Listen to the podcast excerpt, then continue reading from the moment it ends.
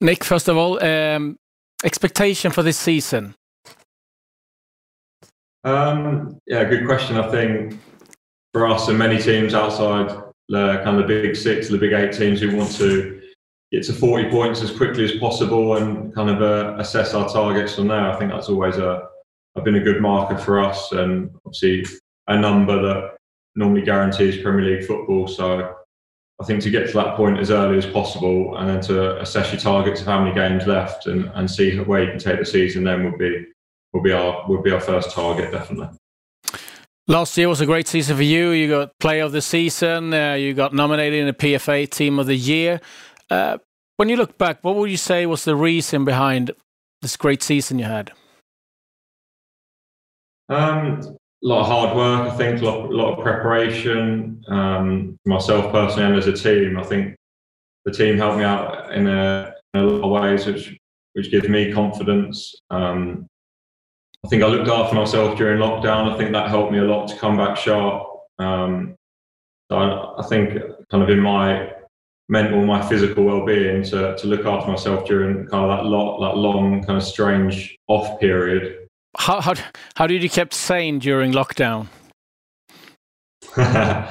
Good question. Um, I think a big thing for me was I took up cycling, road cycling. Um, so I think that was a big thing for me to kind of get out of the house and to obviously keep myself, my body in no shape. And like, like I said, my mental well-being to, to be out there on my own um, for two, three hours, yeah, was great for my, me and probably my family as well to get me out of the house. So it was, uh, yeah, it was great. Something that was kind of new to me. I hadn't done since I was a, uh, since I was a little boy. So to to start doing that when obviously the roads are really clear because no one's going to work and no one's leaving the house, it was uh, yeah, it was a real great great experience. I know Ben Foster is crazy about um, riding the bike as well. When we, we have a race on? no, no, just racing against myself. It was, uh, yeah, lucky enough to you know live in a beautiful area, um, so I got to explore kind of, kind of places I'd, I'd never been before, and obviously I live quite close to the Peak District, so felt like I was on a Tour de France going up the hills. So it was, uh, yeah, a good experience, and like I say, it was, it was really kind of it was really good for me physically and mentally. Last year, uh, 15 clean sheets. I mean, you're England national now, international now. Um, but it, it's always have been an easy ride for you. I mean, you, you were let go um, from Ipswich when you were 16 years old. Uh, when do, would you say yourself was a, was a turning point for you in your career? Um, hard to say. Probably a few. Obviously, the getting released at Ipswich at 16 was a was a big one, and what I'd done then as my next step helped me massively. I just went to a, you know, a college and a non-league team that was really good for myself uh, and just seemed to suit me down to the ground. And the, the coaches there and the people that I met just really, you know, helped me grow in confidence and, and how it really helped me enjoy my football again after going through a tough spell. So I think that was a big turning point for me. And from there, getting my first professional contract at 19 was a, was a big thing. Um, and going to Charlton Athletic in League One, which allowed me to kind of go on loan from there, and opened up a lot of doors for me. So that was a another big milestone for myself. Uh, like I say, the loans are a big thing for me. Like my first one in league football at York City, I always think that was a was a massive moment for myself and a massive opportunity that kind of went really well for me and opened kind of more doors moving forward for, my, for myself in, in my career. So I think there are a couple of moments that kind of really helped and went in my favour. When I did some research for, for this interview, I mean, I saw you, you went to college again. Uh, um, you worked in the Next uh, store. You were delivering milk. Could you a dream about going to the World Cup at that moment? No, I don't think so. Uh, I think when you get out of a release from an academy setup, you kind of look at life differently and you have different kind of focuses in life uh, because you know you're not going to uh, that academy structure day in day out and you know playing the games on the weekend where it's very kind of high pressure environment and a lot of kind of your time and energy goes into that. So you get to like I say just go to college and then you're you're thinking about different things and probably different careers definitely. Um I thought the kind of ship had sailed for myself with football really at that point. I think the uh, the numbers and the odds from kind of coming back from being released at that sort of age are really low. So you kind of takes all the pressure away really, and you start to to look at other things and start to, like I say, enjoy my football again with without that kind of attached to it. So I think it, kind of worked in my favour and has helped me become you know the person I am today. If you look at you uh, the way um, you work today, training wise, fitness wise, how's that changed during the last couple of say five years? And, uh, not sure really. I think for myself, I think you look at you know your game and personal attributes that you have, and you want to kind of you know build on all of them, even though your strengths and your weaknesses. You kind of want to work on them kind of year in year out, and kind of be ever evolving as a goalkeeper. I think as a goalkeeper, there's so many different skills and so many different parts of your game that you know you get tested in a match that there's you know always things to work on and always kind of new ideas and new techniques to to try and to test in training. And I think for myself I've always enjoyed football. I've always enjoyed training. So it's it's always you know it helps helps me keep fire in my belly I think. Day in day out going there and training you know 100% whether that's with England or with Burnley I always try and I always do give 100% and, and take that into a match. So I think that's something that stood me in good stead for my career is, you know, training how you play. So on the Saturday, you know, you're not doing anything different. You're doing what you've done all week. It's been a lot of some revolution lately in football. You got um, the video technology, obviously. You got the, the data revolution. Is that something you use in your everyday life as a as a goalkeeper?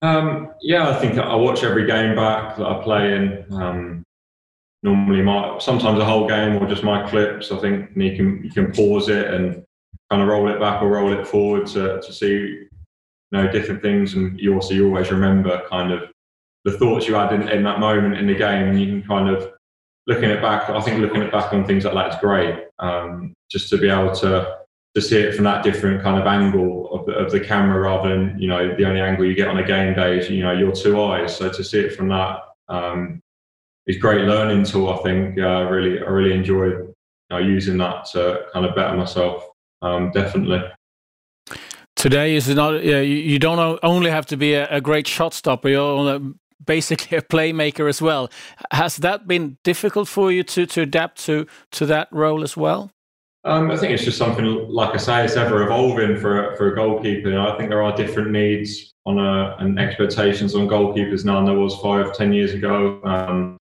I think for myself, there has been since I've moved up the leagues from you know playing in the conference or League Two. There's a different skill set to you know being in the Premier League. Um, so I think that's just something that is just part of football. Like whether you're an outfield player as well, I think there's been a lot. Don't get me wrong in the in the goalkeeper department of kind of evolution now where maybe shorter goal kicks or playing out from the back through pressure and you know all these different things where you're used as a goalkeeper maybe to control the tempo of the game. You know, I think it's something that I've learned a lot in the last few years, and I think the other players and the staff here have helped me with that definitely.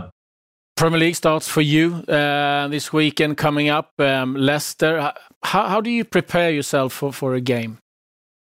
yeah, like I said, train train 100 percent all week and have a little look at the opposition and, and prepare that way. I think it's fine. Um, you kind of yeah, you do your match prep through the week and, and get ready for whoever the, weekend opposition is. I like to you know stay on top of myself and you do certain things in training, maybe similar the day before the game, um, get myself right uh, for the game on the next day. Um, but I think you just you know you stay calm and realize it's, it's just the start of a new season and you know looking forward to it you're facing uh, last year's Golden Boot winner, Jamie Vardy, scored two goals uh, this weekend from the penalty spot. Uh, how is he to, to face as a goalkeeper? Yeah, tough. You know, he, he's quick. Um, don't really give you a second whether you're on the ball, you haven't got the ball. He's he's really you know sharp in his mind, street smart. I think. Um, obviously someone I spent some time with in England, and I got to realise kind of how good of a player he was. He was, um, yeah, really top drawer, and like you say, golden boot last year. It was uh, just shows what a good season he's had, and even though he's getting older, he seems to be getting better and not, not any slower. So yeah, he's always a always a good opponent to to play against, and uh, one we're going to have to be on top form. Your manager, um, Sean Dyche, um, has done a brilliant job um, for Burnley over a long period now. How is it to work with on, on a daily basis? What, what would you say is his strength?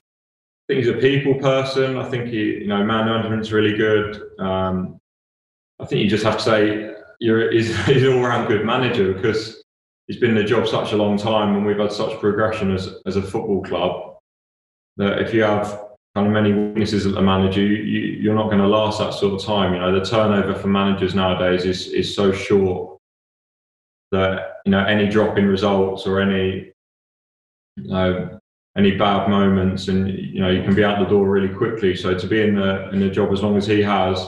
It's a strong voice. Uh, uh, is it easy to hear him now when there's no audience? Yeah, yeah.